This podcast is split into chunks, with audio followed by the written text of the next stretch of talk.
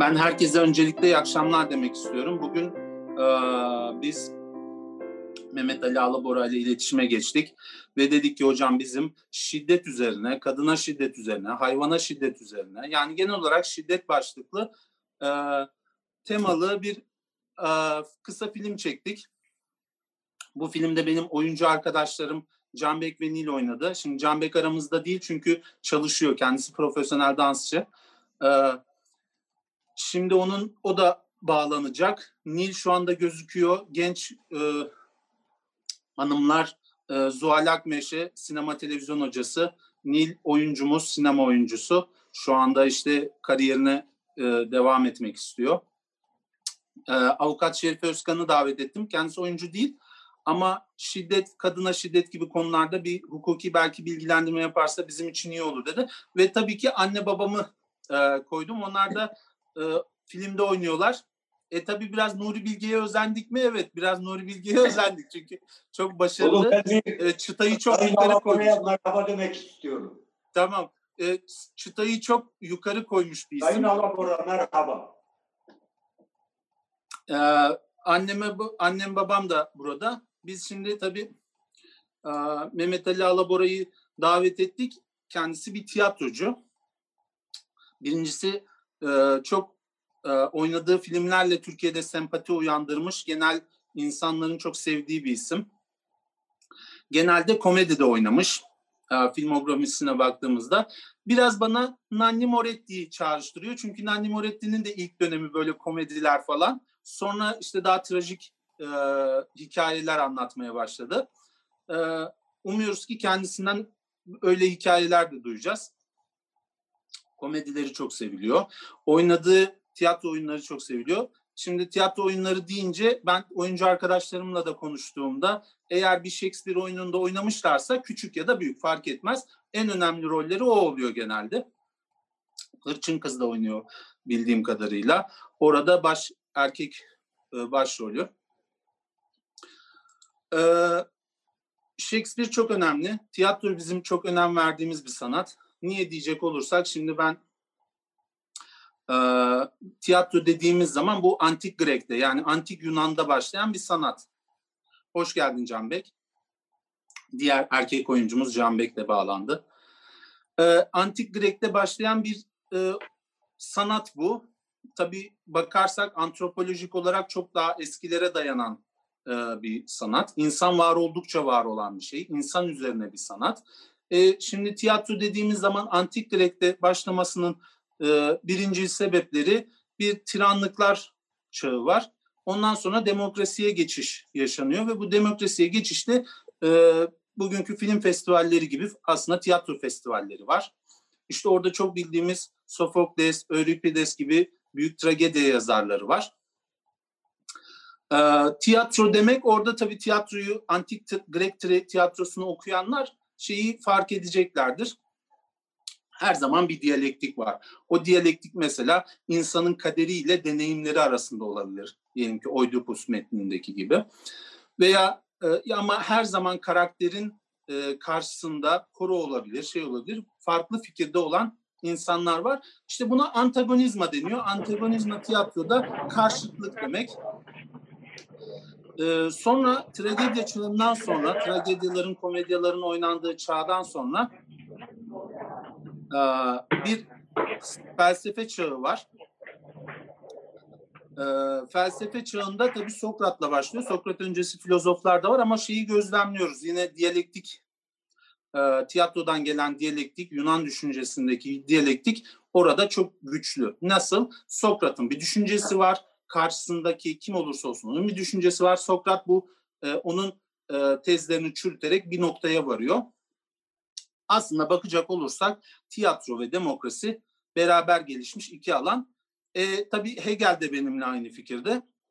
Ben biraz dersi uzattım. Kusura bakmayın. Benim e, aslında yüksek sans tezimde çok değindiğim bir konuydu. Şimdi şunu söylüyorum. Hegel'in bir estetik kuramı var ve orada diyor ki işte Batı ve Doğu karşılaştırması yapıyor. Alman romantizmi için çok önemli bir şey Batı Doğu karşılaştırması. Ee, Goethe çok önemli bir şair. e, bir divan yazıyor. Benzer şekilde Hegel'de estetik felsefesinde Doğu'nun, Doğu'nun divanıyla Batı'nın tiyatrosunu, tragedyasını karşılaştırıyor ve diyor ki Doğu'da aslında e, diyalektik veya işte antagonizma gelişmemiştir.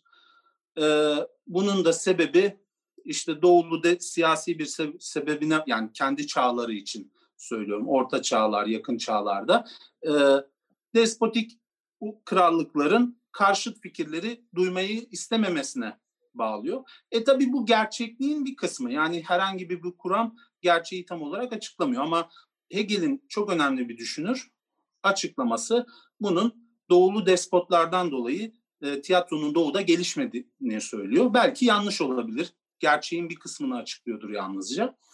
Doğulu olsun, batılı despot olsun fark etmez. Mesela bir Elizabeth döneminde daha açık dönem bir dönem yaşıyor e, İngiltere. O dönemle yaşandı.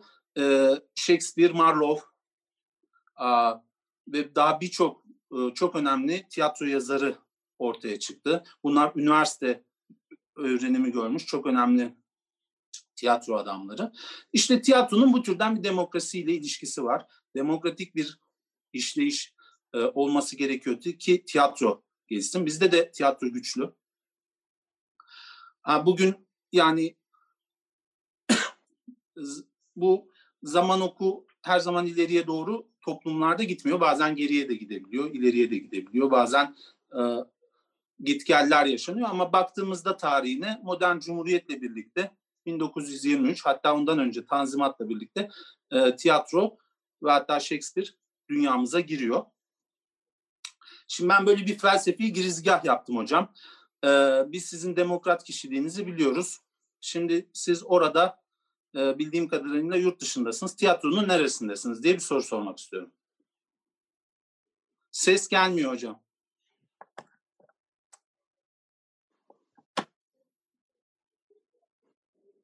Hiç gelmedi. Ben sadece ben konuştum. Hiç karşı o karşılık olmadı. Evet ses gitti sanırım.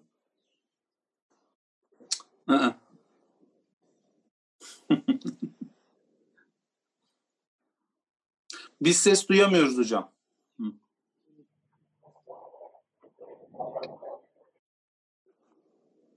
Hocam. Görüntü geldi ama. Görüntü geldi ama ses yok. Ses yok. Maalesef sesinizi duyamıyoruz hocam. Ee, sesinizi duymak istiyoruz ama duyamıyoruz hocam.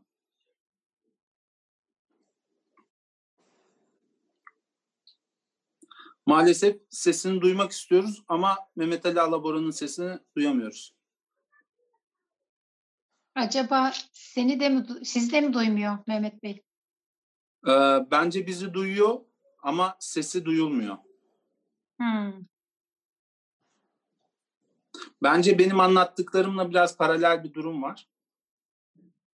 Yani çünkü ben de sesin, tiyatronun demokrasiyle ve sesin e, duyulmasıyla alakalı olduğunu söylemiştim. Bir daha kabul ediyorum.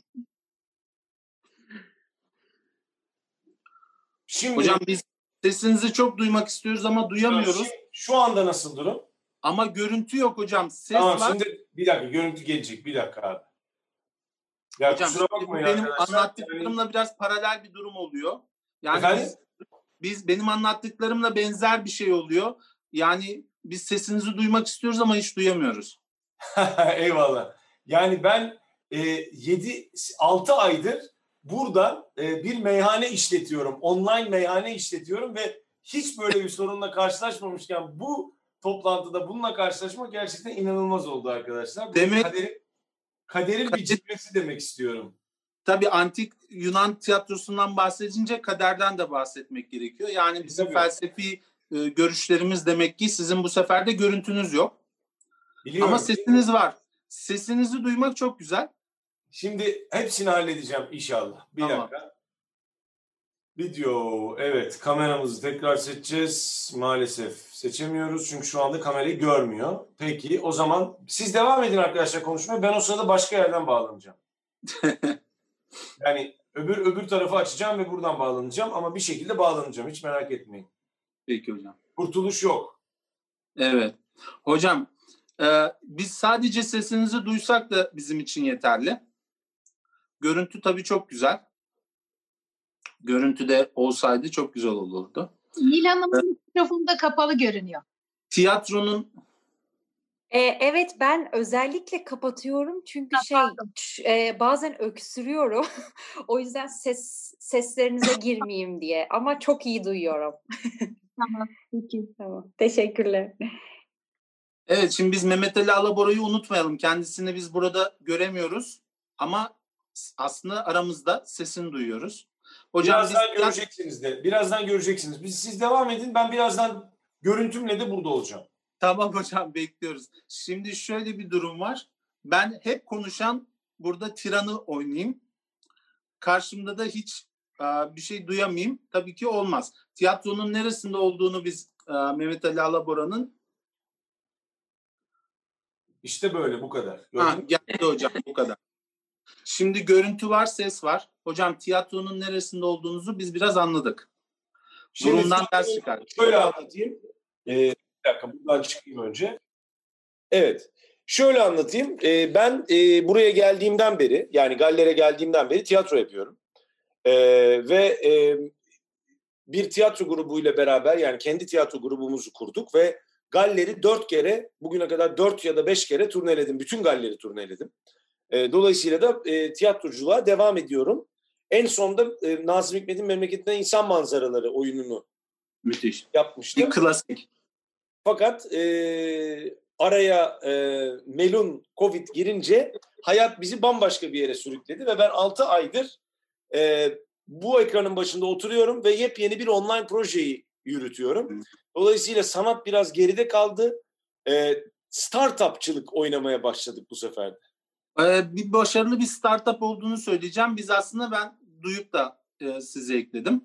Benim içkiyle aram pek yoktur. Ama içmek de gerekiyor mu bilmiyorum. E bizim Ee, orada- tanrımız e bizim şimdi tiyatrodan ve eski Yunan'dan bahsediyorsan bizim tanrımız Dionysos'tur. Tabii Yani şarabın şarap yani şarap tanrısıdır. E, dolayısıyla biz tabii e, tiyatrocular e, şarap tanrısına tapar. Tabii hocam öyle. Şimdi Dionysos Dionysos şenliklerinden biz de e, biz de Gürcü asıllıyız. Gürcistan asıllıyız. Yani O- Türkiye doğma, doğdum ben Gürcü- fakat Gürcü Gürcü şarabı da- şarabın şarabın en güzelini yapıyorsunuz. Şarabın tabii öyle içerler. O yüzden biz ben hiç artık e, bulaşmıyorum o mevzulara. Şimdi hocam siz tiyatronun e, orada 6 aydır durduk dediniz. Ben şimdi orada bir şey söyleyeyim. Bir 2020'de aslında varoluşçu bir dönemeçten geçiyoruz. Ne demek varoluşçu bir tehdit, varoluşsal bir tehdit yaşıyoruz. İnsanlık olarak 1 milyon kişi şu ana kadar öldü. Ben hiç bu kaygılarını insanların e, arttırmak, azdırmak niyetinde değilim. Ama aslında varoluşçuluk tekrar gündeme gelmiş durumda 2020'de. Ee, burada sizin tabii varoluşçuluk deyince her zaman tiyatro, varoluşçu tiyatro, tragedya kavramı, Shakespeare tamamında Hamlet'in va- işte olmak mı olmamak mı bile başlı başına varoluşçulukla alakalı. Siz e, bu 6 aylık süreçte e, bu tarafa doğru bir dönemeç hissediyor musunuz? Vallahi ben pek bir şey hissedemiyorum açıkçası Mehmetcan. Çünkü ben e, her gün 12-14 saat çalışıyorum. Evet. E, yaklaşık e, Mart ayının sonundan itibaren e, officially yani resmi olarak 8 Nisan'dan beri haftanın iki günü yüzlerce insanı bugüne kadar e, bir online mekanda ağırladım ben. O. Ekibimle beraber ya tabii ki yani Tan Morgül'le ortaklarım Akın Olgun'la bütün arkada bütün bunun var olmasına neden olan 10-15 kişilik bir ekiple birlikte ve şimdi bunu bir e, platforma dönüştürüyoruz.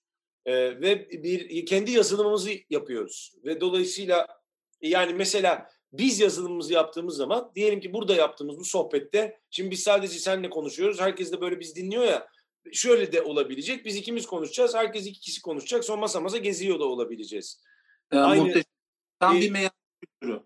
İşte bunu bunu yapıyoruz. Dolayısıyla benim için 6 ay e, böyle geçti. Ama e, eğer sorarsan ki bu 6 ayda öğrendiğin en önemli şeylerden bir tanesi ne oldu diye biraz karışık bir cümle. Sen seveceksin böyle felsefik cümleleri sevdiğin için. ee, şöyle bir şey yazdım. Cumartesi, cuma ertesi, pardon cumartesi ertesi diye çok güzel bir blog var. Belki bir e, Instagram hesabı var. Orada benden de bir şey istediler. Oraya yazmamı istediler. Ben de şunu yazdım. Ee, karantina deneyiminden benim öğrendiğim, öğrendiğim en önemli şey ne diye sorulacak olursa ben şunu öğrendim. İnsan için vazgeçilmez olanın insanlarla arasındaki görünmez bağın varlığını bilmeye devam etmesine olan inancı. Tabii hocam. Yani onu sadece bunu tazelemek de değil. Yani insanlarla aramız bence bu bizim aslında aramızdaki bağın ne kadar kuvvetli olduğunu da bir kere daha gösterdi. Hani sosyal mesafe diyorlar ya aslında tam tersi fiziksel mesafemiz var ama sosyal olarak belki de birbirimize çok daha fazla yaklaştık. Hocam sözünüzü kesiyorum. Şimdi Oğuz Atay'ın Tutunamayanlar kitabını İngilizceye çevirdiler. Başlık The Disconnected. Yani o insanların aralarında disconnected, bağlantısızlığı e, olarak çevrildi. Bizim için çok önemli bir kavram. Şimdi bu peki meyhane deneyiminde yani bu online deneyimde siz bunu tekrar e, oluşturabildiğinizi düşünüyor musunuz? Çünkü bu e, pek çok insan için belki de önem taşıyor. Neden? Çünkü insanlar artık evlerindeler. Herkes e, yani sıkkınlık burada mesela Türkiye'de biz sokağa çıkma yasaklarıyla falan şey yaptık. İngiltere'de durum nasıl bilmiyorum. E, bu disconnected'dan connected'a geçebiliyor musunuz? Ben tam tersi Connected'a geçmiş olduğunuzu düşünüyorum. Mesela şunu geçen sene benden isteseydim büyük ihtimalle hem istemezdin hem de yapmazdık. Hı-hı. Ama şimdi bu bizim yeni doğalımız olduğu için Hı-hı. yani bir yere davet eder gibi bir konferansa davet eder. Hadi buluşalım dedin sen. Hatta şimdi bunu kaydedeceksin sonra yayınlayacaksın falan. Hı-hı. Bir sene evvel bak bütün bu e, malzeme elimizdeydi. Ama bir sene evvel bunu büyük ihtimalle yapmazdık böyle bir şey. Dolayısıyla ben ilginç bir şekilde e, connection'ımız yani connected olma halini arttırdığını üstelik de başka türlü e, olanaklara da imkan sağladığını şey yapıyorum, e, gözlemliyorum kendi adıma. Benim için öyle oldu en azından. Ha bu şu demek değil tabii ki fiziksel e, birlikteliğimizin ihtiyacı duracak ama bu da bize gerçekten e, daha önce kullanmadığımız ölçüde e, bir şey sağlamaya, bir alan açtı aslına bakarsan diye düşünüyorum. Ee, tabii, çok haklısın. Yani neden haklısın? Çünkü e, artık çok önemli bir şey. Mesela önemli holdinglerden bir tanesi e, haftada dört gün çalıştırıyor. Bir günde evde çalıştırıyor. Yani bir gün boşta çıkıyor. Bu ne demek? E, holding çalışanları için e, mesela bir anne baba çocuğuyla daha fazla vakit geçirebilecek demek. Yani aslında şimdi bu bir olumlu mu oldu, olumsuz mu oldu? Bu bir soru. Ama diyor dediğiniz gibi olumluya doğru zoraki bir şey var. Ya ben olumlu ya da yani tarih öyle olumlu ve olumsuzla e, şey yapılacak bir şey evet. değil. Yani bize hep anlatılır ya orta çağ şöyle rezil bir zamandır. Orta evet. çağ böyledir. İşte yeni çağ iyidir. O, ya öyle değil ki tarih. Tarih hmm. yaşanır. Yani bunun olumlusu ya da olumsuzu diye bir şey olmaz yani. Hani öyle bakarsan bence rezil bir tarih yani her yeri olumsuz. Yani felaket hani batsın bu dünya ama e, işte böyle geliyor yani. Onun için hani olumlu ya da olumsuz var mı tarihte? Bir, yani tarihte bir beş yıllık zaman dilimi mi var şahane diyebileceğiniz? Ya ben şimdi tabii İlber Ortaylı gibi olmak da istemiyorum burada sürekli kitaplardan falan bahsediyorum. Ama şöyle bir hadise var. Diyor ki Umberto Eco bu şeyden bahsediyor.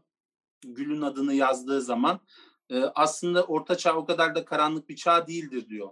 Neden bunu söylüyor? Çünkü nihayetinde Poetika'nın Tragedya kitabı bize ulaşmıştır. Yani kendini antik Yunan'la şey Yani çok karanlık gibi gördüğümüz birçok şeyin içerisinde de olumlu şeyler olabiliyor. Bu içinde bulduğumuz bulunduğumuz bu karanlık bir salgın pandemi ne olduğu bir, yani neden kaynaklandığı pek de bilinmeyen şey içerisinde olumlu şeyler var. Dediğiniz çok doğru. Hocam peki e, sinemanın e, şu an en önemli kıtalarından yani adalarından bir tanesi. Niye hiç koku çıkartıyor? Ken Loach'u çıkartıyor. Çok önemli bir e,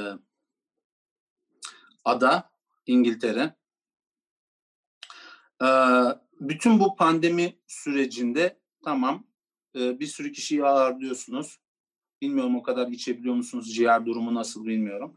Ama e, sinemadan da sinema izlemekten, film izlemekten koptunuz mu? Film izliyor musunuz? Ne yapıyorsunuz? Ben çok sinemaya meraklı değilimdir. Aa, Yani Sohbet- şöyle söyleyeyim. Bir sinefil değilimdir yani. ha yok ben de o kadar değilim. Yani, Hayır yani şöyle söyleyeyim. Mesela ben 3 ay film izlemesem aa hiç film izlemedim diye böyle şey olmam yani. Ama ben 3 ay müzik dinlemesem titreme gelir yani. Hayatımda hiç 3 ay müzik dinlemediğim olmamıştır. Dolayısıyla yani ben şimdi bakınca ben, olmanızla ben alakalı. izlemekten çok dinlerim yani. Eyvallah. Bunu övünerek söylemiyorum yani. Sadece hani öyle yani böyle oldu hayatımda. Hocam peki yani bir tiyatrocunun böyle bir girişime girmesi şimdi bak düşündüğüm zaman çok normal ve güzel. Biz de inşallah böyle ma aile ve e, arkadaşlarımla falan katılacağız meyhane deneyimine. E, peki şunu sor- soruyorum yani e, madem sinemadan e, bahsetmiyoruz ama belki Ken Loach e, işte siyasi bir sinema. Şimdi ben kaç yaşındaydım? 17 17 ya da o tabii 17 yaşındaydım. O zaman barışarak olmuştu.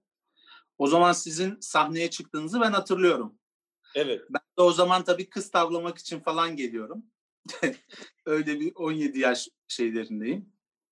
Hangi Anladım. barışarak ama hangi barışarak acaba? Çünkü 5 sene falan yaptı. Irak, Irak'ta Irak Savaşı'na karşı.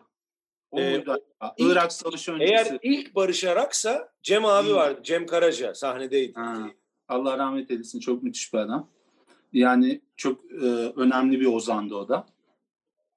Şimdi ben oradan hatırladığım Rahmetli, rahmetli Kazım da sahnedeydi. Hep beraber sahnedeydik. Allah rahmet eylesin. O çok kaybettiklerimiz onlar. Ee, nur içinde yatsınlar. Şimdi oradan benim hatırladığım Mehmet Ali Alabora tabii her zaman siyasetin içinde ama siyaset derken tutup şimdi e, bir milletvekili olmaya çalışan bir siyasetçi değil. Umarım da olursunuz. Ee, Yok, aktif siyaset içerisinde değildi ama eleştirel muhalif tarafını koruyan bir insan. Ee, politik Hayır, sinemayla aranın aktif. Ben her zaman aktif siyasetin içindeydim. Parlamenter siyasetin içinde değildim. Ha evet parlamenter siyasetin içinde değildiniz ama siyasetin içinde aktiftiniz. Bu çok önemli. Biz bunu tabii işte o başta anlattığım tiyatrocu olmayla ilişkilendirdik. Yani bu sağ ya da sol görüş değil. Tiyatro her zaman muhaliftir. Her zaman e, demokrasi ister. Karşısında farklı fikir ister. Ee, Mehmet Ali Alabora'nın mesela siyasi filmlerle arası nasıl? Yani benim için filmin iyi olması önemli ya. Yani Evet. iyi bir film olması, siyasi olmasından benim için daha önceliklidir yani. Hani Tabii. ben e, bu yani mesaj bir sanat eserin mesaj vermek zorunda değil. Sanat eserini sanat eseri yapan şey verdiği mesaj değil bence. Sanat eseri kendi içinde kendinden menkul bir şeydir. Ve bir şeyi temsil etmek yani zaten modern sanat yani modernizmle birlikte bize gösterdiği şey sanatçıların yapmaya çalıştıkları şey bir şeyi temsil etmekten ziyade kendilerinin bir şey olması. Hı. E, dolayısıyla e, ben hani ister bu bir tiyatro eseri olabilir ya da bir e, e, sinema eseri olabilir ama bu anlamda en iyi örneklerden bir tanesi müzik. Yani mesela bir senfoni ya da bir konçerto evet kimi zaman bir şey anlatabilir. Shostakovich'in senfonileri de bir şey anlatmaya çabalıyorlar. Ama bazen de anlatmaz. E, anlatmadığı zaman onun sanat eserli yani o bence oradaki mevzu onun kendi bütünlüğü, kendi içindeki değeri yani.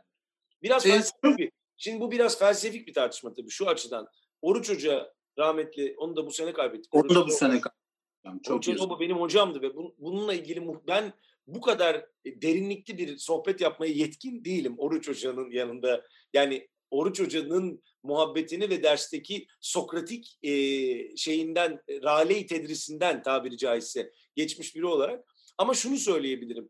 E, benim için en azından mesaj değil yani bir filmin Hı. verdiği ya da bir işin verdiği mesaj değil, kendisi, kendi bütünlüğü ve kendi sanat eseri oluşu değerli. Yani tümüyle katıldığımız bir gör, katıldığım bir görüş. Ee, iyi yapılırsa politik sinemada çok güzel ama mesela çok eleştirildi Nuri Bilge Ceylan çok ödül alan bir sinema sineması var.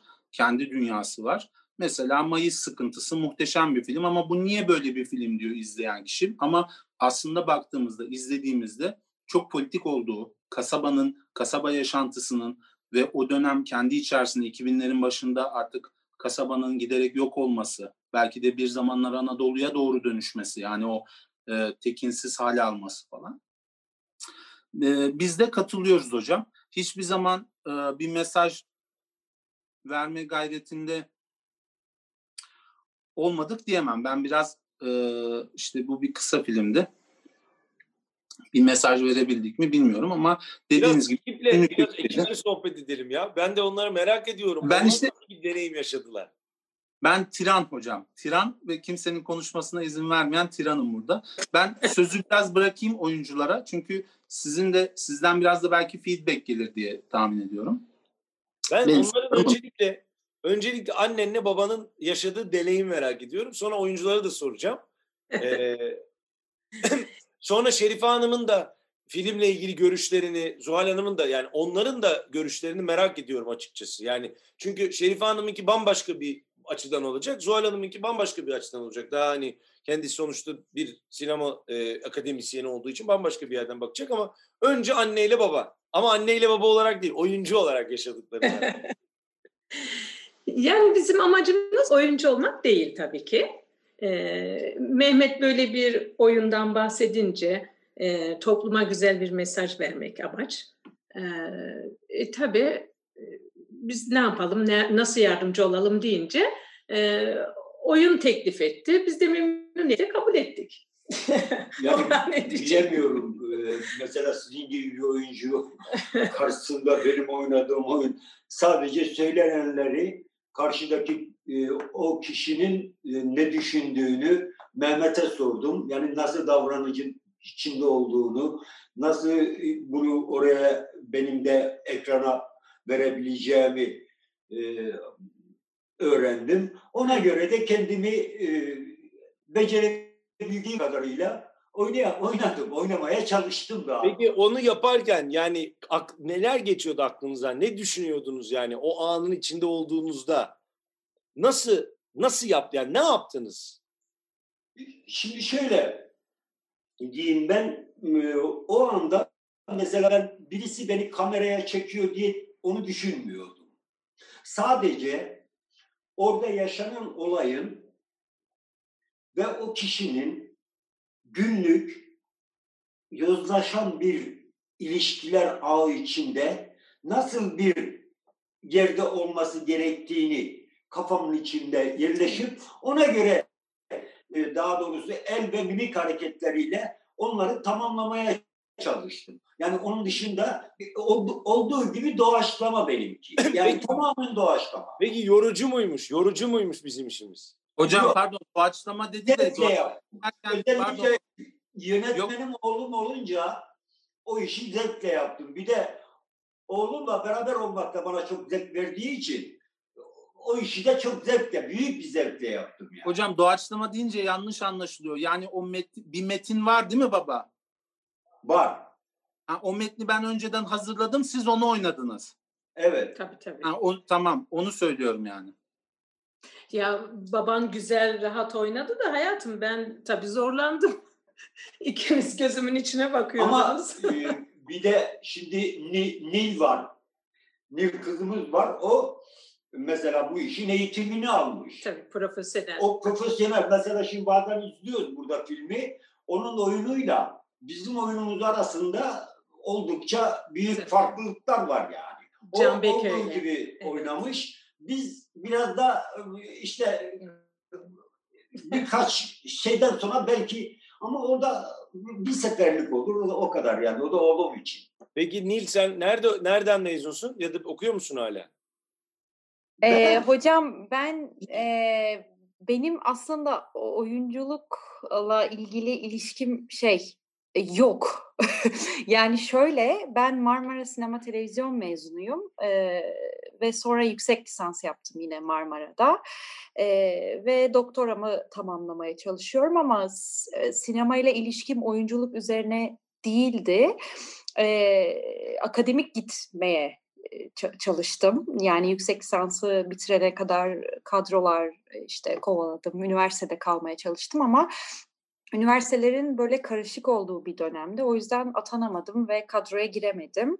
Ee, o yüzden de şey yani aslında oyunculuk değildi hedefim ve hiç kamera önünde de olmadım üniversite hayatım boyunca da.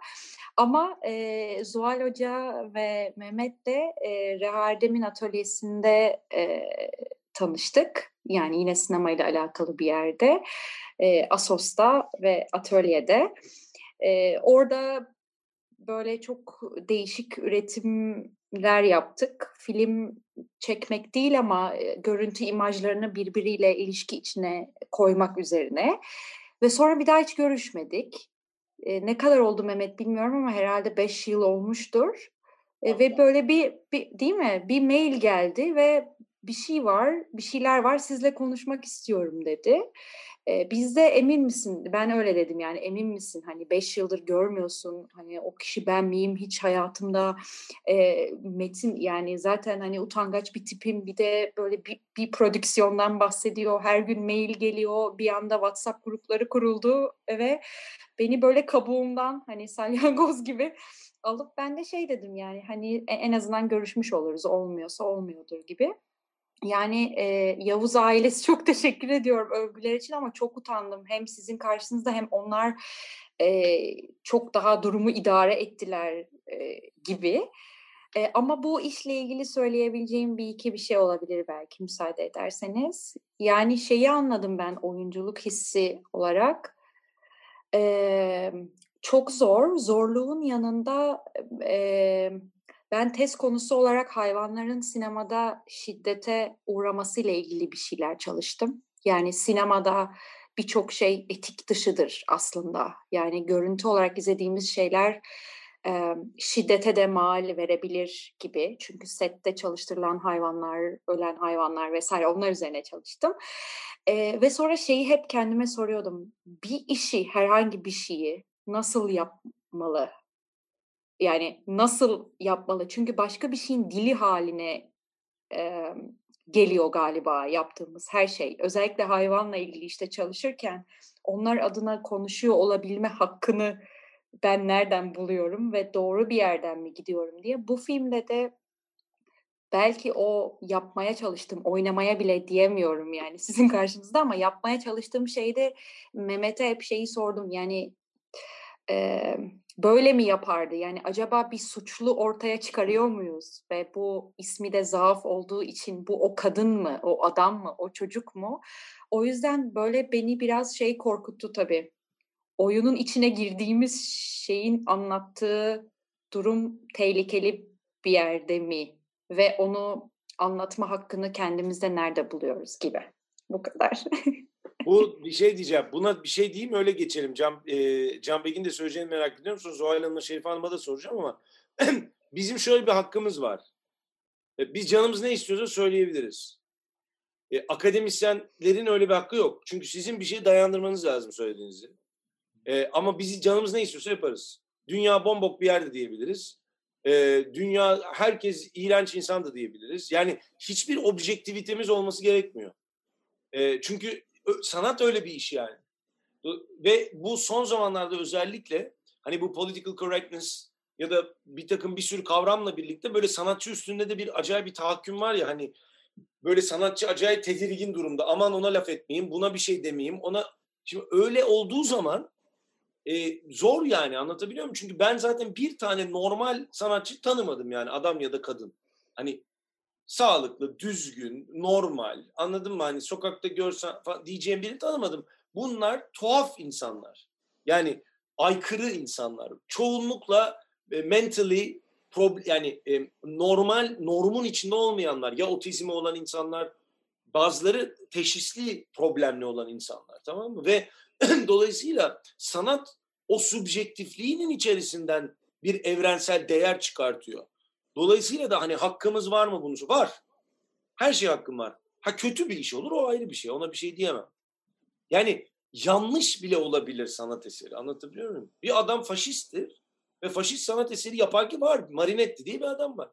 Yani İtalyan fütüristleri var ya da Wagner var yani. Şimdi ne yapacağız? Wagner dinlemeyelim mi yani? Hani ama tabii çok karışıyor kafamız. İyi ki de karışıyor bu arada. Bütün bunları söylerken şunu demek istemiyorum. Çocuk tacizi heriflerin filmlerini izlemeye devam edelim mi etmeyelim mi tartışmaya da e, devam edelim. Çünkü dünyayı da değiştiriyoruz bir taraftan.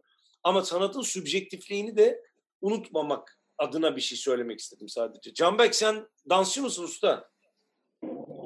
Evet, ben dansçıyım.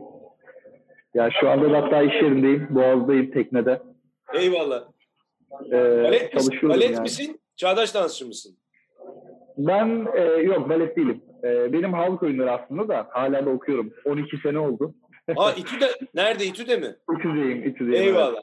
Halk oyunları bölümündeyim. Orada devam ediyorum işte. Bitirmeye çalışıyorum şu anda. Boğaz'da da işte turistik bir teknede dans ediyorum her akşam. İyi.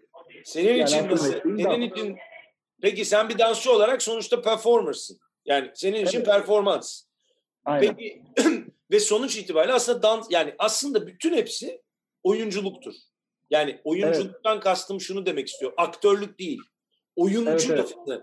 eğer Türkçenin bize verdiği imkanla duyarsanız değil mi? Oyun yapan, oyun satan, oyun bozan, oyun oynatan oyuncu, aktör değil. Aktör bir tane iş. Aktör. Oyuncu ise Tuluatçı'dan tutun da e, Karagözcü'den halk oyuncusuna hepsi oyuncu. Ki halk oyunları özel olarak içinde oyun barındıran, karakter barındıran, Evet. Dramatik bir yapı barındıran bir şey. Dolayısıyla sen de bir performer ve bir oyuncu olarak nasıl bir e, en çok neyle zorlandın mesela? Yani e, aslında şey e, şimdi sürekli böyle hani sahnede olduğumuz için böyle e, birilerinin karşısında oynamaya e, bir şeyler yapmaya alışkın olduğum için bana çok şey olarak zor gelmedi. Hani kamera karşısında olmak çok zor gelmedi. Ama tabii onun dışında e, yani bir şeyi ifade ederken bir zorluk çekiyorum tabii. Tam alışkın olmadığım için bu duruma. E, tabii benim için de en büyük sıkıntı ezberdi. Mehmetcan Benim e, için de o en büyük sıkıntı. Allah ezberin belasını versin arkadaşlar. Nefret Yani ediyorum. Nefret ediyorum ezber yapmak. Mehmet Can'la çalışmak zaten ayrı bir zevk.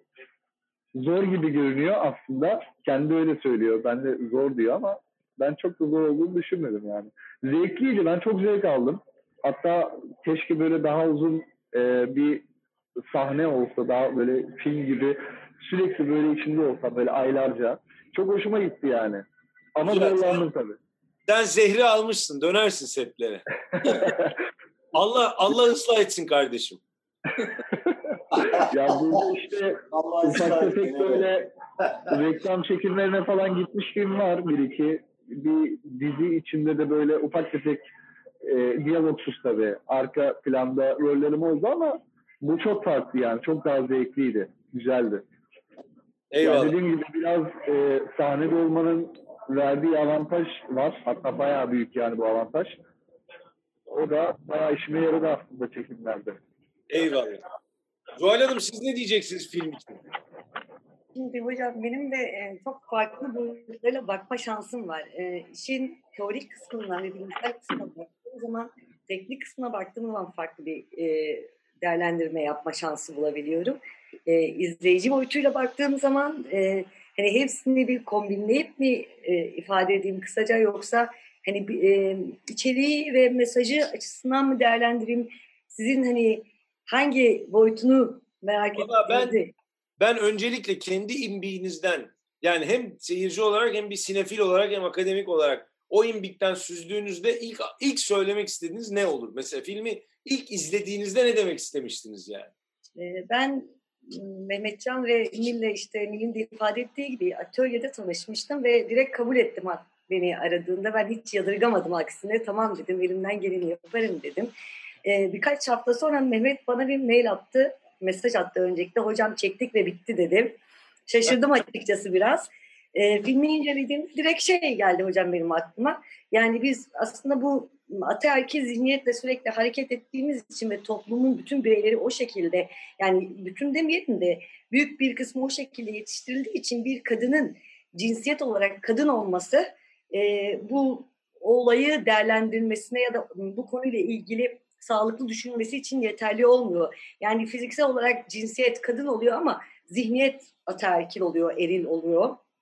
O anlamda ben direkt o mesajı aldım filmden. Yani kızın zaafının ön plana çıkması tabii e, oyunculuk ve teknik açıdan bir takım e, eksiklikler, aksaklıklar vardı ama öyle bir e, minimal bir ekiple işin ortaya çıkması ki e, bir dakikalık bir proje bile bazen e, haftalarımızı alabiliyor. Bütünsel bir şekilde onu ortaya koymaları, mesajını aktarabilmesi benim açıkçası hoşuma gitti ve takdir ettim ben. E, yani kısaca o şekilde ifade edebilirim. Süper, çok güzel bir şey. Şerife Hanım siz bir hem izleyici olarak hem de bir hukuk kadını olarak nasıl gördünüz filmi?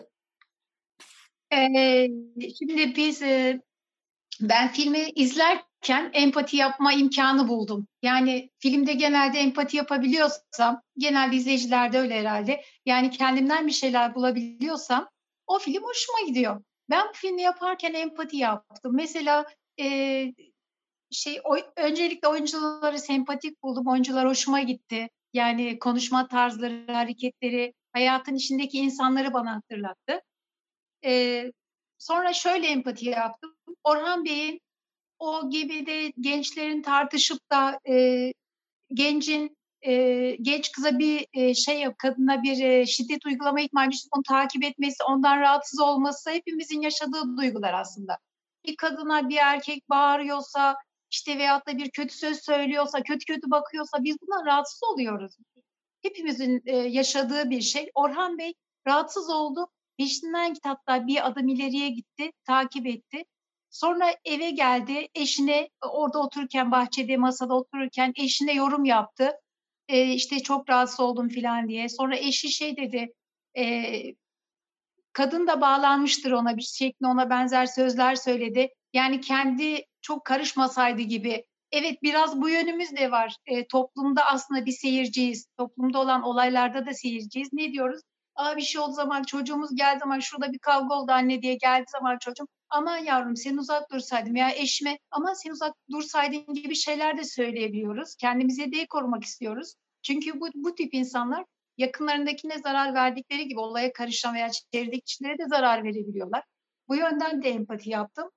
E, hoşuma gitti. E, aile olarak hoşuma gitti e, film. Sanki e, kendimizden bir kesit gibi gördüm. Bir de şey, sizin şimdi oyuncuların mesela e, şey vardır, film e, çevirirken, siz film çekerken veya tiyatroda oynarken bir senaryomuz vardır, bir metnimiz vardır. Hukukçuların da bir metni vardır. E, bir problemi olup da bize e, insanlar geldiği zaman biz bir e, olay yazarız, olaylar deriz. Hatta dava dilekçesine bile olaylar diye bir şey yazarız. Aynı sizin senaryo yazmanız gibidir. Biz olayı şekillendiririz. Ha bakın böyle böyle olmuş. E, kişilerin de rolleri böyleymiş. Buna göre de hangi kurallar uygulanacak şeklinde yorumlarız. E, izlerken biraz mesleki alışkanlıkla bu yönden de baktım tabii ki. Yani izleyici olarak bu şekilde hissettim. Peki bir şey söyleyeyim ben. Aslında Buyurun. biraz yani Şerife Hanım'ın yorumu evet. Çünkü ben aslında üçüncü tragedi, üçüncü sayfanın bir e, hikayesini anlatmaya çalıştım. Yani üçüncü sayfa sürekli şey oluyor, e, değişiyor ve sürekli korkunç korkunç haberler okumaya başlıyorsunuz. Bu tabii bir ruh sağlığı gerektiriyor bütün bunları okuyabilmek. Yani son dönemde okuduğum üçüncü sayfalardan biz bir uzun metraj projemiz de var seneye planladığımız. E, Capote, Amerikalı bir yazar. Aa, soğukkanlılıklar. Truman e, Truman Capote e, o da benzer bir şey yapıyor. Bir üçüncü sayfa haberini e, filme çek şey kitaba geçirdiler. Yani non-fiction janrı. Yani e, benim tabii non-fiction janrı değil. Fiction. Ama gerçek bir takım olaylara dayanıyor. Bir benzerlik var. Mesela Capote'nin yaptığı şey şu. Bir üçüncü sayfa haberini almış, gitmiş, o olayın bütün tanıklarıyla konuşmuş, bütün mekanı gezmiş falan. Yani e, bambaşka bir edebi tür oluşturmuş. Biraz ondan etkilendik. Filmi de var. 1960'larda çekilmiş bir film. Benim küçük notum bu hocam. Oyuncularla siz tabii ki devam edin. Ben yok. Şimdi böyle bir filmde oyunculara söylenecek bir şey yok. Sana söylenecek bir şey var. Onların yapacakları bir şey. Onlar oyuncu değil çünkü. Hı hı. Yani oyuncu olmayan insanlara oyunculuk öğretmek değil oradaki mevzu. Oradaki mevzu oyuncu olmayan insanları kullandığındaki bir sinemacının buna yüzde yüz hakkı var. Ee, orada yapmak gereken şey on, yani şimdi şu, ne olursa olsun biz hepimiz senin malınız. Yani senin senin boyalarınız anladın mı? Bu senin işin. Biz ha, gerçek bir otör öyledir hocam. Biz sen işini e, yapabil diye oradayız. Yani biz e, kendi alanımız içinde e, yani şöyle düşün. Senin boyalarınız, fırçanız, tuvaliniz yani biz oyuz. Bizim bir irademiz yok. Yani bizim şöyle bir irade bu film şunu anlatsın bence falan diye bir şey yok. O zaman filmde o, yani o filmin sözünü beğenmiyorsak o filmin sözünü değiştirmeye çalışamayız. Oynamayız o filmde. Hmm. Ve sana güvenmemiz lazım. Şimdi oradaki en önemli mevzu bu istiyorsan profesyonel oyuncularla çalış, istiyorsan e, amatör oyuncularla çalış. E, ben e, hep şu benzetmeyi kullanıyorum. E, hem yönetmenlik hem oyunculuk yaptığım için. At bindiniz mi hiç? At binen var mı burada? Ben bindim. Heh. Yani. Çok güzel. At binmiş olanlara söylüyorum. Uzun yıllar bindim. Abi o zaman bak bunu en iyi sen anlayacaksın. Şimdi atı tutuyorsun. Oradan elinde değil mi at? Evet. Şimdi, eğer at senin acemi olduğunu anlarsa senle başlar dalga geçmeye. Götü başı evet. başlar. Ama evet. at, at oradaki ilişki şöyle tahakküm ilişkisi değil. At eğer sana güvenirse yani o bir alfa gücüdür. Alfa deriz ona. Eğer onu güvenirse sana o şeye geldi mi baş boyun yapar ve birlikte hareket etmeye başlarsınız. Ama bu acayip bir şeydir. Yani şu var ya şu. Atın evet. sana güvenmesi lazım. Oyuncu da at gibidir. 18 yaşındaki bir oyuncu 80 yaşındaki bir yönetmenle dalga geçebilir biliyor musunuz? Dalga hemen geçer yani. Abi işte bu da biliyorsun bizim ihtiyarlamış falan filan diye. Eğer şu yoksa anlat onu hissetmiyorsa. Burada tahakkümden bahsetmiyorum. Başka bir şeyden bahsediyorum. Evet, evet. Ve aynı şekilde 80 yaşındaki bir oyuncu 18 yaşındaki bir çocuğa yönetmene saygı duyabilir. Çünkü oyuncular kontrol edildikleri, daha doğrusu kendilerini bırakabildiklerini hissettikleri zaman özgürleşirler. Hmm. Bir oyuncu için en fena şey her şeyi yapabilecek olmaktır. Yani daha doğrusu kendi kendini yönetmeye başlaması ve yönetmenin seninle ilgilenmemesidir. Bu normal oyuncuları yönetirken de böyle ama profesyonel olmayanları yönetirken başka bir mevzu var. O da onları kandırmak. Ama nasıl kandırmak? Öyle bir yani şey kandırması değil. Bu çocuk gibi düşün çocuk. Çünkü biliyorsun ben bir film çektim. E, Yüksel Aksu ile birlikte bir koca şehri oynattık yani. Müthiş bir şey. Bir Müthiş bir komedi. Üç ay, üç hafta non-stop Muğla'da uygulama otelinin bahçesinde oyun oynadık. Üç hafta. Niye oynuyoruz? Çocuk gibiyiz çünkü. Kendimizi o oyuna inandırmaya çalışıyoruz. Bir oyun kuruyoruz etrafımızda ve kendimizi onun içine inandırmaya çalışıyoruz. Yani baban nasıl annen de ama baban biraz daha bayağı inandırmış oyuna kendini. ama şu oradaki önemli olan şu. Başka bir gerçekliğe taşınıyoruz ya. Başka bir gerçekliğe taşınıyoruz. Ve bazen profesyonel olmuyor. Çünkü profesyonel olmayan oyuncuların başka bir gerçekliğe taşınması bazen daha zordur. Pardon profesyonel oyuncuların. Çok şey bilirler çünkü. Yani kimi zaman profesyonel olmayanları tercih etmenin nedeni de bu olabilir. Çünkü oyun işte yani. Ha orada virtüözite apayrı bir şey. Virtüözite seyretmek de muazzam bir başka bir şey yani. O bir kemancının bir konçerto çalması gibi. Tabii ama, hocam. Ama Mayıs sıkıntısını seyrettiğin zaman ya böyle bir hani belli bunlar oyuncu değil ama öbürü oyuncu mu Muhammed oyuncu mu acaba? Şey Muhammed demişim. Muammer miydi adamın adı? Böyle kafan karışıyor tamam mı? Bu bu mesela müthiş bir şey. Yani yani orada çünkü gerçekle oynamaya başlıyorsun. Ama benim yine söyleyeceğim şudur. oyunculara söylenecek bir şey yok. Burada tamamen her şey senin elinde. Ve orada şöyle bir durum olabilir. Profesyonel olmayan oyuncuyu da zorlamamak lazım. O da çok önemli. Yani o ne yapabiliyorsa onu öne çıkartmak lazım. Yani çünkü onun bu elinde şeyi yok ki. E, malzemesi yok. Anlatabiliyor muyum? Yani bu şey gibi e, 100 metre koşucusu olmayan birine hadi hadi koş koş diye zorlamak. Yani o, o ya da şöyle ya da bir şancı olmayan şimdi benim sesim var. Evet biraz şarkı söyleyebilirim ama benden bir Arya'nın bilmem kaçıncı bilmem nesini söylemek istersen o malzeme yok bende. O, dolayısıyla o Arya'yı bana göre adapte etmen lazım ki söyleyebiliyormuş gibi ol, olayım yani. Hani benim onu söyleyemediğimi anlamayın. Profesyonel olmayan oyuncuyla çalışırken de öyle. Ama benim bence en önemli birinci koşu o çocuk oyununa inandırmak.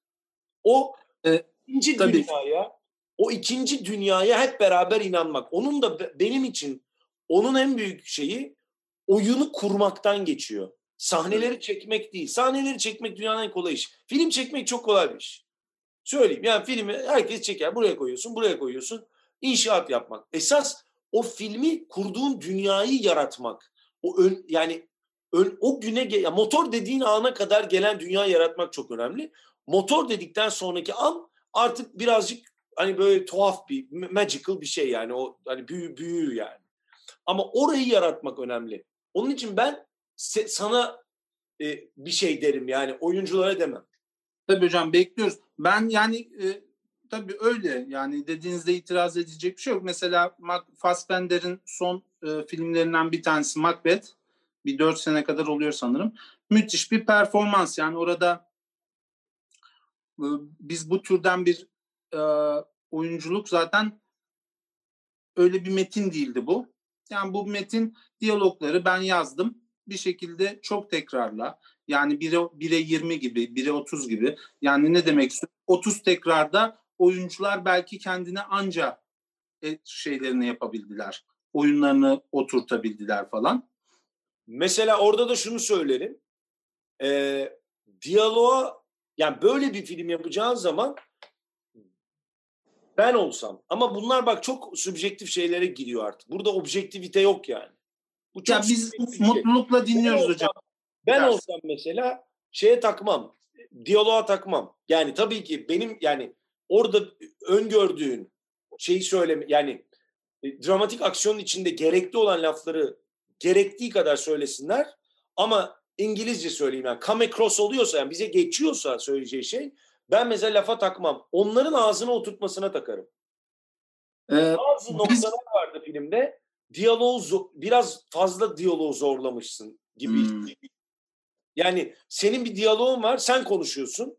Anladın mı? Onu hani bu da bir şey. Bak onu onu şöyle açıklayayım e, aslında o benim yapmaya çalıştığım bir şeydi. Tabii ne kadar başarılı oldum bilmiyorum. Siz şimdi çok deneyimli bir oyuncusunuz.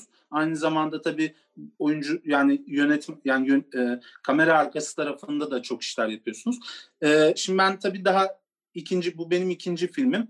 İlk kez diyaloglu bir film çekiyorum. E, oturtmaya çalıştığım şey aslında benim de öyle bir şey.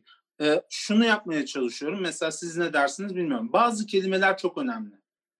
Ama diğer kelimeler mesela V kelimesi diyelim bir, met- bir, bir, bir diyalog yazdınız içinde V var. Bu V o kadar önemli bir şey ol- değil. Ama mesela kayıp kelimesi çok önemli. O yüzden benim kaybı duymam lazım ama geri kalanında oyuncunun ağzına oturması lazım. Ha bunu ne kadar başarabiliyorum? İşte başarabildiğim kadar başarıyorum. Gittikçe de daha şey oluyor. Yani e, benden bu. ya tabii ki yani e, ama dediğim gibi evet anlıyorum ne demek istediğini ve tabii ki kaybı orada duymamız lazım. Yani orada bu önemli bir kelime. Onun içinde kayıp varsa onu duymamız lazım. Benim demek istediğim bazı sahneler var. Bak bu da bu e, bilerek de yapılabilir. Hmm. Ağza oturmayabilir sahne. Yani uyumsuzdur diyalog. Ve uyumsuz olduğu için uyumsuzdur. Anlatabiliyor muyum? Yani bunu bilerek yapıyorsan ve uyumsuzsa yok. problem yok. Hayır ben bazen, bilerek yaptığım bir şey değil hocam. Ama bazen de otur o advanced bir durum yani. O ana oturmadığı için diyalog. Yani hmm. o, tabii diyalog yazmak da ayrı bir olay. Yani sinema öyle bir, bir sanat dalı ki Yani diyalog ayrı bir şey, görüntü ayrı bir şey. Yani sinemanın ontolojisini düşünmek ayrı bir şey. O senin için, benim işim değil. Onun için ben sinemacı değilim demek istedim. Yani sinemayla çok ilgilenmem derken demek istediğim şu. Sinemanın ontolojisi üzerine çok kafa yormuş biri değilim. Ee, yani çünkü e, o kadar katmanlı bir iş ki sinema. Yani diyalog bir kısmı görüntü ve görüntüyle anlattığın bambaşka bir kısmı orada seçtiğin en ufak seçim bambaşka bir kısmı gibi gibi. Yani ve o senin ya sürekli onu düşünmek aslında sinema. Yani her şeyi oradan düşünmek aslında sinema. Ee, Tabii doğru e, öyle. Yani benim aslında hocam aslında benim değil her aklı başında yönetmenin de ulaşmak isteyeceği şey a, seyircinin oturup kendini oyunculuğa kaptıracağı e, ve hikayenin içerisine girebileceği bir sinema. Şimdi ben tutup hani bilerek öyle deme. Öyle deme. Hiçbir Şimdi, hiçbir Kubrick filminde oyuncularla özdeşleşmezsin. Hocam çok advanced ama yani bak bütün şey, Kubrick filmlerinde Kubrick falan çok advanced yani. Bak bir bütün Kubrick filmlerinde adam dünyanın en komik filmini çekti. Doctor Strangelove. Oturup kahkahayla gülemezsin filmi. Çok karanlık bir film. Dünyanın o sıradaki en güzel kadını ve en yakışıklı adamının çiftini çekiyor. Kadına karşı bir afeksiyon hissedemiyorsun. O Tabii. kadar dışarıda tutuyor ki özdeşleştirmiyor seni karakterlerle. Hiçbir zaman Tom Cruise'un yerine koymuyorsun kendini. Ya da Yok, çok, ya da çok hocam. Bu Metal Jacket'ta Joker'ın yerine koymuyorsun kendini hiçbir zaman. Evet. Bir kere şunu söyleyeyim. Resip, reçete yok. Hmm. Reçeteler var. O reçeteleri takip edebiliriz. Amerikan filmlerinin reçeteleri var. Klasik Amerikan filmlerinin. Efendim e, yeni gerçekçilerin reçeteleri var. Dogma ilk çıktığında reçete yazdı adam. Bunu yapacaksınız dedi. 25 tane mi kural koydu işte. Bunları yapacaksınız dedi. O reçete var. O hatta o reçeteler kimi zaman ticari bir şey haline gelebilir, kimi zaman bir manifesto haline gelebilir. Ama yeni bir yönetmen gelir, bütün reçeteler e, geçersiz olur. Ya şimdi hocam ben mesela eğer bana soracak olursanız bu filmde sizin anlayışın nedir diye iki tane iki anlayış benimsedim. Biri hiperrealizm, diğeri de empresyonizm. Neden diyeceksiniz? Şimdi oyunculukta ve hikayede hiperrealizm yani üçüncü sayfaya doğru geçiş. Bu şimdi içinde bulunduğumuz aslında çağ biraz böyle. Yani işte simülakra deniyor ya da deepfake'ler var mesela e, gerçekmiş gibi olan. Simülakra deyince o çağımız değil. Geçen çağ. Geçen Geçen 80'lerden ama şimdi yeni geldiğimiz post-truth çağda işte bir hiperrealizm meselesi var. Biraz hiperrealist bir yerde durmaya çalıştım. Oyuncu, oyunculuklar ve senaryo açısından. Empresyonist de neredeydim? Mesela kamerayı kullanırken e, gidip bunu bir empresyonist derken bir kır resmi çizmek anlamında değil. Yani orada ressam şey diyor zaten. Yani bütün sanatçılar empresyonisttir diyor. Yani fotoğraf makinemi alıyorum. E, hatta onu da göstereyim fotoğraf makinamı da. Şu fotoğraf makinem. Bunu alıyorum, gidiyorum, e, fotoğraflar çekiyorum, bir görsel dünya oluşuyor. Fakat o oluşan görsel dünyada e, artık fotoğraf, görsel dünyada e, bir empresyon var, izlenim var. İşte o izlenim yani empresyonist fotorealist bir yerde durmaya çalışıyorum. Şimdi bu e, biraz komik gelebilir tamam mı? Yani sanatla hiç haşır neşir olmayan birisi diyebilir ki ya sen e, neden bahsediyorsun? Ne hiperrealizmi? İşte o e, çok şey yani Kubrick'ler, Hollywood sineması, işte Tarkovski'ler, Sovyet sineması, Eisenstein'ler falan çok ileri bir yönetmenlik deneyimleri. Şimdi mesela ben baktığım zaman şeylere sadece Nuri Bilge Ceylan değil. Von, Von, Von Kar Wai mesela. Ee, ilk filmleri çok amatör gelebiliyor. Ama sonra gelen filmler çok başka. Yani demek ki biraz içinde öğrenmek lazım. İnsanın kendisini e, bunu yapmaya cesaretlendirmesi gerekiyor. Ha şimdi reçete var mı? Benim için zaten bir reçete yok. Ee, ama en nihayetinde ulaşmak isteyeceğim şeyler tabii ki onlar yani her herkes için böyle. Çok mu lafı uzattım? Yok. Tamam. Ee, çok özür dilerim ya. Bölüyorum lafınızı ama benim sahne saatim geldi. Ee, Hadi görüşürüz Can Bey. sohbet- Hadi eyvallah. Eyvallah. Görüşürüz. Görüşmek üzere. Yani burada işte şu sanat akımından etkilendim, bundan etkilendim aslında bir noktada anlamsız. Niye? Çünkü seyirci an, seyircinin e, seyirciye ulaştığı kadar bir sanat yapıtı. Yani ben orka, arkada şunları düşündüm, bunları düşündüm falan kısmının bir anlamı yok. Seyirciye ne kadar ulaştıysa o kadar ulaştı. Ama seyirci kim? Onu bilemeyiz. E, evet. Hangi seyirci? Neredeki seyirci? Hangi çağdaki seyirci? Ee, öyle. Yani şimdi tabii ölümsüz eserler tabii ki öyle. Mesela Pandor alıyor Nuri Bilge Ceylan veya Nanni Moretti veya işte Ken Loach Ee, ve artık ölümsüz filmler ve mesela bundan bin sene sonra dönüp bakıldığında bile belki varlığını koruyacak olan sanat eserleri. Kim izliyor? E şimdi bir kısa filmin e, gösterim şansı sadece festivallerde var. Yani tutup bir sinemada kimse kısa film izlemiyor ya da internete koyuyorsunuz da izliyorlar. O yüzden şu an mesela festivallere gönderiyoruz. Ha e, yani sinemaya gösterime giren hem de çok çok güzel bir anlatı çok iyi bir anlatı yakalan yakalamış filmler var. İşte mesela Efe e, köye karşı e, veya bir- birçok yani yapıt böyle sayılabilir. E tabii onlar seyirciyi yakalıyor, söylemek istediğini söylüyor. Söylemek istediği neyse onu da sadece seyirci biliyor belki de. Yani öyle. Evet, var mı bana konuşmak istediğimiz, sormak istediğiniz, tartışmak istediğimiz bir şey? Hepimiz yorul galiba ekip yoruldu biraz. Evet, sadece seni seviyoruz. Abi biz de biz de sizi seviyoruz. Hocam Zaten sevilecek insanlarsınız ki bakın böyle bir oğlan yetiştirmişsiniz. Böyle abuk subuk işler yapıp abuk subuk işler yapıp böyle milleti toplayıp buralarda bu saatlerde sanat sepet konuşturuyor. Sanat ne işe yarar diye soruyorlardı. Bir gün bir sordular. Dedim ki hiçbir işe yaramaz. Onun için sanat zaten. yani hiçbir işe yaramadığı zaman bir sanat. Niye bir masa sanat eseri değil? Hani derler sanat eseri gibi masa. Değil abi masa sanat eseri değil. Çünkü bir işe yarıyor. Sanat hiç Sanat eseri hiçbir şey yaramıyor. yaramaz abi. Yani bir kitap ne işe yarar abi? Yani işeden kastım bir şey üstüne bir şey işlevsel açısından söylüyorum. İşlevsellik açısından. Bir işlevi yoktur. Temel Evet. bir işlevi yoktur. Yani ben bir filmi alıp da hiçbir şey yapamam. Hiçbir şey yaramaz bir film. Yani vakit geçirir. Onun için söylediğin o güzel sözlerden dolayı çok teşekkür ediyorum. Efendim hocam ben işte onun için e, siz dediniz seni seviyorum. Biz de sizi, ben de sizi seviyorum. Burada burada toplanan insanlar burada bu saatte bu, bu bunu konuşmak için toplanmış insanlar birbirini sevsin zaten. Yani Eyvallah. Hocam ben son e, madem ki yorulduk ben de artık e, uzun uzun bir takım şeyler felsefi şeyler falan konuşmaya başladım. Bu konuyu kapatıp şunu sormak istiyoruz. Yani oyuncu sendikasında gelinen yerde neredesiniz?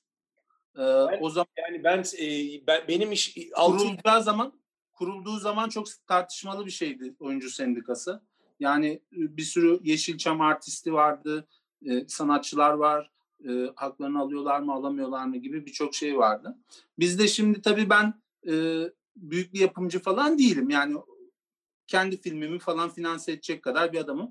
E, nelere dikkat etmemiz gerekiyor? tartışma bir tane. Tartışma bir tane. Başka tartışma yok. Oyuncu işçi midir değil midir? Bu kadar. İşçidir hocam, proleterdir. Oyuncu hukuken yani Ha. e, bunu e, en iyi Şerif Hanım bilir. Çalışan mıdır? Serbest çalışan mıdır? Yoksa bağlı çalışan mıdır? Bağlı çalışan işçi dediğimiz. Yani dört alımı Türkiye hukukuna göre, sigorta hukukuna göre dört alımı olmalıdır, dört beyli mi olmalı? Bütün tartışmamız buydu. Biz de bütün anlatmaya çalıştığımız, hala anlatılmaya çalışılan şey oyuncunun işçi olduğudur. Çünkü neden? Çok basit bir nedeni var. Serbest çalışan şu demektir arkadaşlar. En basit haliyle. Ben bir web sitesi yaptır, bak bana bir web sitesi yaptırmak istersen Mehmet Can e, Yavuz'un yeni web sitesini yap dedim. Ben de web sitesi yapan kişiyim. Beni ararsın. Ben derim ki Mehmet Bey sizin web sitenizi bugün 9 Ekim 9 Kasım'da vereceğim. Bana da bin lira vereceksiniz. Tamam mı abi? Bu serbest çalışandır. Ben sana bir taahhütte bulunuyorum. Sen beni aradın. Dedin ki Mehmet Ali filmde oynayacaksın sana bin lira vereceğim. Tamam abi. ne zaman oynuyoruz? 9 e, Ekim bugün. 20 Ekim'de sete ineceğiz. 9 Kasım'da bitecek. Benim ne zaman oraya geleceğime, ne zaman eve gideceğime, ne zaman yemek yiyeceğime, ne zaman uyuyacağıma, ne yapıp ne edeceğime sen emir veriyorsun. Senin talimatınla çalışıyorum ben. Web sitesinde ise istiyorsam son gün sıkarım kıçımı yaparım. Sen haberin bile olmaz. Ama sette öyle değil ki. Ben şöyle yapabilir miyim mesela? Ya ben bugün oynamayacağım. Benim bütün ben bütün sahneleri son gün oynarım. Böyle bir şey yapabilir miyim? Ya da ben şimdi yoruldum gideyim bir çay içeyim diyebilir miyim sette? Diyemem. Ama web siteni yapıyor olsam değil mi? Sen bilmiyorsun ki arada üç tane toplantı yaparız. Ha iyi gidiyor dersin. Olur biter. İşte bu kadar basit. Bunu anlatmaya çalışıyordum. Oyunculara web sitesi yapan adam muamelesi yapıyorlar Türkiye'de. Yani bağlı e, serbest çalışan muamelesi yapıyorlar. Oyuncu serbest çalışan değildir. Oyuncu bağlı çalışandır ve işçidir. Ve hı hı. kanunda açık hüküm vardır. 4857'de net olarak oyuncunun işçi olduğu yazar zaten. Yazmış. Kanun koyucu bunu zamanında yazmış. Basit çünkü yani. Fakat bunu uygulattıramadık. Merak ediyorsanız budur. Eğer oyuncularınızı, eğer oyuncular iyi bir şey yapmak istiyorsan oyuncularını oynadıkları süre içinde 3 günse 3 gün, 4 günse 4 gün sigortalı. Süper. Tabii ki bunları yapacağız. Ee, şimdi ben bir şey daha konuşmak istiyorum. Ee, son olarak madem bir söz vermek bir dakika, istiyorum. Bir dakika o ee, zaman. Ş- iki saattir şarjı kontrol ediyorum. Altı kalmış. Bir dakika bekleyin geliyor. Tamam.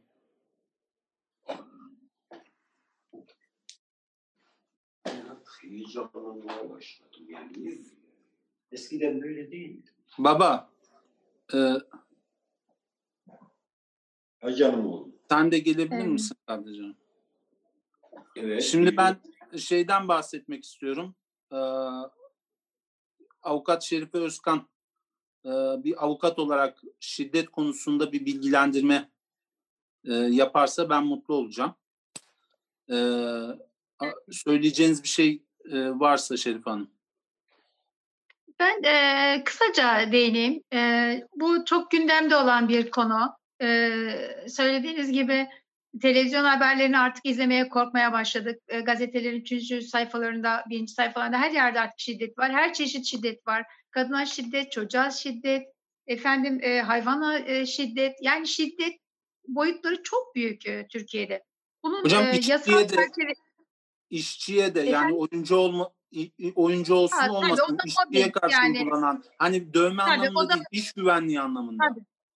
Tabii iş güvenliği, e, iş güvenliği de var, e, mobbing de var. E, tabii çalışan işçiler yönden, hani sinema işçileri yönden bu olabilir. Nil Hanım'ın söylediği e, hayvanlara işte e, mesela filmlerin sonunda, dizilerin sonunda hiçbir hayvana canlıya zarar verilmemiştir gibi yazılar yazılıyor artık. Bu da güzel bir şey e, bilinçlenme de var. Sanat çevresinde bu konularda daha duyarlı olduğunu düşünüyorum. E, yani sadistçe hayvanlara kötülük eden kesim daha farklı bir kesim gibi geliyor bana. Sanatçılarla onu bağdaştıramadım fazla ama yine de hani e, şey için e, bir herhangi bir eşya gibi de kullanılmaması lazım tabii ki hayvanların dizilerde oynarken. O da farklı bir konu. Yani daha çok şiddet dendiği zaman kadına ve çocuğa yapılan şiddet geliyor. Aslında kadın ve çocukla özdeşleşti toplumda. E, bununla ilgili olarak yasal düzenlemeler var e, ülkemizde. Hem de ciddi güzel e, düzenlemeler de var. Fakat e, bir türlü tam olarak uygulanamıyor e, veyahut da insanlar haklarını bilmiyorlar. Bu sebepten e, yasal olarak tam vakıf olamıyoruz. Yani bakanlık da çalışıyordur bu konuda, ve çeşitli vakıflar, derneklerde çalışıyor bu konuda. Kadınlar da belli bir düzeye kadar şey ama yine de bilinmiyor. Bizim e, ben e, aile hukuku üzerine çok çalışmış bir avukatım. E, boşanma davalarında, velayet davalarında çok gündeme geliyor. Mesela sizin filmi de izlerken e, o dosyalardan birisi gibi düşündüm. Yani bu şekilde işte iki genç anlaşamaz, şiddete uğrar ve avukata gelir gibi. E, her dosya bir senaryo gibi dediğim gibi her dosyada ayrı bir olay da görüyoruz. E, insan mesela şiddete uğrayan bir kadın nereden başlayacak? Nereye gidecek? E, nereye gidecek? İlk e, ne yapması lazım? Yani kocası dövüyor veya sevgilisi dövüyor veya çocuğu dövüyor veya da çocuğunu dövüyor e, beraber yaşadığı insan. Bunu kim koruyor? Yani devlet ne şekilde koruyor? Kadın nasıl ulaşacak?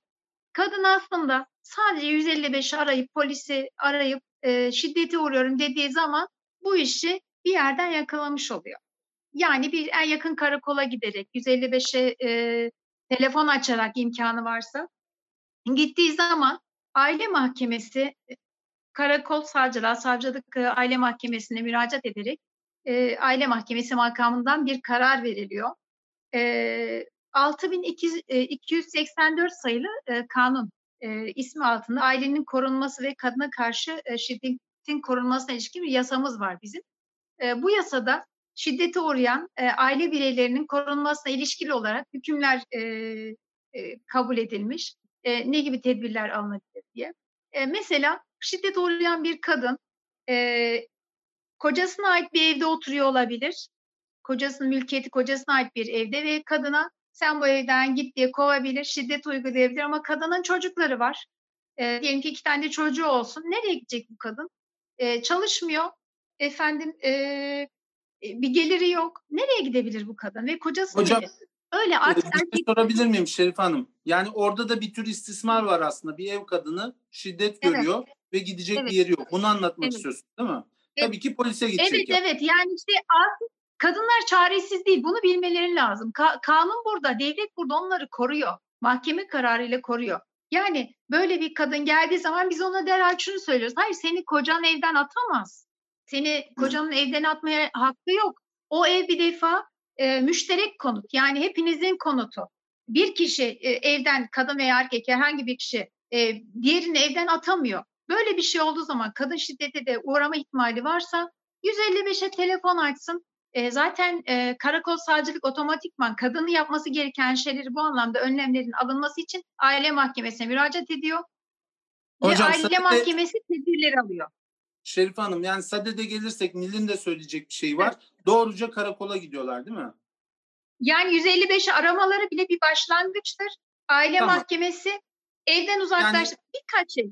Üç İyi cümle söyleyeyim Var, ben. iyi ki hukuk var diyoruz. Evet, evet. Ya Hukuk, e, olaylarda daha dikkatli olmasını istiyoruz. Ben Nil'e bir söz Evet. vermek istiyorum. Tabii. Buyurun. Ee, Şerife Hanım bunları anlatınca şeyi yine ister istemez düşünüyor oldum tabii. Yani acaba o zaman Mehmet'in filmi burada eee, nerede dur? ya belki bağdaştırmamak gerekiyor ama o o zaman şeye şeyi düşün, düşünüyor musunuz yani siz de bilmiyorum Mehmet hocam hani siz size de o zaman filmin ismi Zaaflar ya kimin yani kimin zaafı hani orada sanki böyle o yüzden aslında konuşmanın başında şeyi söylemeye çalıştım. Bir şekilde Yani- bir şey bir şey yine de zaaflar temsil ismi zaaflar ismi nereden geliyor? Zaaflar ismi aslında trajik kusur. Yani tiyatrocu e, Mehmet Ali Alabora bunu çok daha iyi bilecektir. Trajik kusur diye bir şey var tragedyalarda. Tragedyada e, karakterin başına gelenlerin e, bu kusurdan kaynaklanması gerekiyor. Yani nasıl? Diyelim ki Kral Oidipus, Tiran Oidipus e, çok öfkeli bir adam olduğu için bu acıklı sonu yaşamaktadır. Yani burada benim demek istediğim o kadının zaafından ziyade yani başrolde oynayan babamın oynadığı rolün e, roldeki adamın zaafı. Neden? Çünkü insanlara karışıyor, sürekli e, şehrin içinde dolaşıyor. Ha, burada bir kadının zaafı yok mu? Onu artık seyirci biliyor. Yani ben e, çok şeyden yama ama ismi buradan geliyor. Yani trajik kahramanın trajik kusuru vardır. Ben çok lafı uzatmak istemiyorum aslında. Zuhal Hocam sizin söyleyecek bir şeyiniz var mı? Ben de ufak bir e, e, e, ek yapmak istiyorum. Şerife Hanım hukuki boyutuyla ilgili çok güzel şeyler söyledi. Ama ben e, pratikte bu hakların verildiğini ve bu hukuki e, gerekçelerin pratikte karşılık bulduğuna inanmıyorum kendi adıma. E, çünkü e, hani birebir şahit olduğumuz olaylar var. Bu akademide de böyle, e, adliyede de böyle, Katılıyorum. da böyle Katılıyorum. güçlünün e, zayıfı ezme, E, ve Evet, e, Evet. onu ortadan kaldırma hatta elindekini alma talebi var her zaman. E, çoğu yerde liyakat kalmadı. Hani bir kadın şiddete uğradığında e, bunu kesinlikle e, hani yanlış bir tarafa gitmesin sonuç itibariyle e, yanlış anlaşılmak istemiyorum ama polis karakoluna gittiğinde ya ne işin var kocandır bu döver de sever de Evet, mantığı maalesef evet. hala pratikte var. E, şey Zuhal Hanım ben aslında söz alıp e, söz alıp bunları söyleyecektim Mehmet Bey'den. Fakat siz ifade ettiniz çok memnun oldum. Yani ben, tiran, aynı şeyi uygulamada olarak zorluklar... müdahale ettim pardon. Evet ben aslında Zuhal Hanım'ın söyleyeceklerini uygulamada bu zorluklar olacaktır ama şu haklarınız var siz üzerine yürüyün diye ben bunu söyleyecektim mesaj olarak kadınlara. Siz çok teşekkür ediyorum bunları söylediğiniz için. Ben teşekkür ederim. Artı şöyle bir durum var. Mesela atıyorum şu anda ben akademide çalışıyorum. Ee, kesinlikle tasvip etmediğim durumlar oluyor ve ben tepki verdiğim zaman orada öteki pozisyonuna düşüyorum. Ee, psikolojik mobbinge maruz kalıyorum. Ee, çalıştığım konular bile yeri geldiğinde sıkıntı yaratabiliyor. Mesela ben LGBT, LGBT bireyleriyle ilgili bir işte televizyon haberlerinde e, nefret söylemiyle ilgili bir çalışma yaptım atıyorum. Ya da işte toplumsal cinsiyet, yeni medya olarak tanımladığımız dijital platformlar ve gelenek, e, geleneksel medya arasındaki farka baktım. Benim yeri geliyor akademiden arkadaşlarım bile ya sen hani niye böyle konulara takılıyorsun diyor. Ya da işte ben belgesel sinemaya biraz e, yakınım. E, birkaç tane belgesel çalışmam var. Bir tanesi yine LGBT'li bir bireyle alakalı. Bir tanesi kentsel dönüşümle alakalı. Yani toplumsal olaylara duyarlı olduğunuz zaman bile bir takım sorunlarla karşılaşıyorsunuz. Herkeste bir susma, işte üç maymunu oynama, sadece o dengeyi bozmadan kendi çıkarlarını koruma e, durumu söz konusu maalesef. E, sen e, sohbetin başında değindiğin için değineceğim. Bu en son yaptığımız kitap çalışmasında da çok değerli hocalarımız var mesela. Kurtuluş Kayalı Hoca, işte Hasan Hoca. Ben e, kendi kitabımda editörlüğünü yaptığım kitapta Zülük filmini analiz ettim. Yani aslında e, Aziz Nesin'in yıllar önce yazdığı o eserdeki Zübük artık bir tane değil yani toplumun yüzde sekseni, yüzde doksanı o pozisyonda ve siz normal, e, norm da aslında normdan gelen e, insanların koyduğu bir şey. O da ne kadar doğru bilemiyorum kullanım açısından ama. Hocam e, çok özür dilerim. Siz hani var olan üzerine aslında objektif ya da etik düşündüğünüz zaman ötekiye dönüşüyorsunuz maalesef bu toplumda. O yüzden hani ben açıkçası biraz karamsarım. Mehmet Ali Hocam'ın da e, oyunculuk e, ve diğer konularla ilgili e, söylemlerinin çoğuna katılıyorum ve e, onunla bir arada olduğum için de mutluyum. E, küçükken özellikle gençlik yıllarımda yılan hikayesini severek izlerdim. Onu da belirtmek istiyorum. Yani durum bu benim açımdan. E, biraz Hocam daha... çok teşekkür ederiz. Ben bir özetleyeyim o zaman. Ee, diyoruz şimdi Mehmet Ali Hocam şeyden bahsediyor. İşçiler e, oyuncu işçi midir? Bu tartışma vardı bizde. Biz çok net olarak işçi olduğunu söyledik. Bu çok önemli bir gelişme. Neden? Yani, yani eser sözleşmesini, eser sözleşmesini olarak, iş... Evet. Neydi? Pardon açıklar mısın hukuki olarak? Eser sözleşmesi mi var? Yani bir eser mi yapıyor e, web sitesi yapmak gibi? Yoksa iş akdi mi var? İş akdi olduğunu iş söylüyoruz. Yani hukuki anlamda iş akdi var. Evet çok önemli. Sigortası ona göre yapılacak. Tek işçileri ona göre. E, işçi Evet, sigortası ona göre yapılacak. Evet. İkinci, iş, iş ikinci hukuka, konu, iş kanunu anlamda işçi statüsü. Evet. İkinci olarak kadına şiddetten bahsettik. Kadınların hukuki olarak hakları var. E, pratikte ne kadar hakları var? E, yani e, bugün yine üçüncü sayfada okuduğum bir haber. E, kadın boşanmak için mahkemeye giderken öldürülüyor e, hukuka yani pratikte ne kadar hakları var tabii ki e, umuyorum yani iyi bir şeyler olacak bu konuda.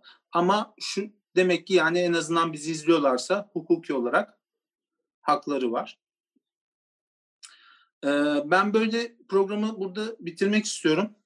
Mehmet Ali Alabora'ya çok teşekkür ediyorum. Avukat Şerife Özkan'a çok teşekkür ediyorum. Zuhal Akmeşe'ye. Nil bir oyuncu olarak benim için çok e, çalışması mutluluk veren bir oyuncuydu. Canbek öyle. Annemle babamla da teşekkür etmek istiyorum. Babamla biz bir sonraki filmde de oynay çalışacağız. Ama annemle değil. Ee, annem zor bir oyuncu çünkü eser yapmıyor.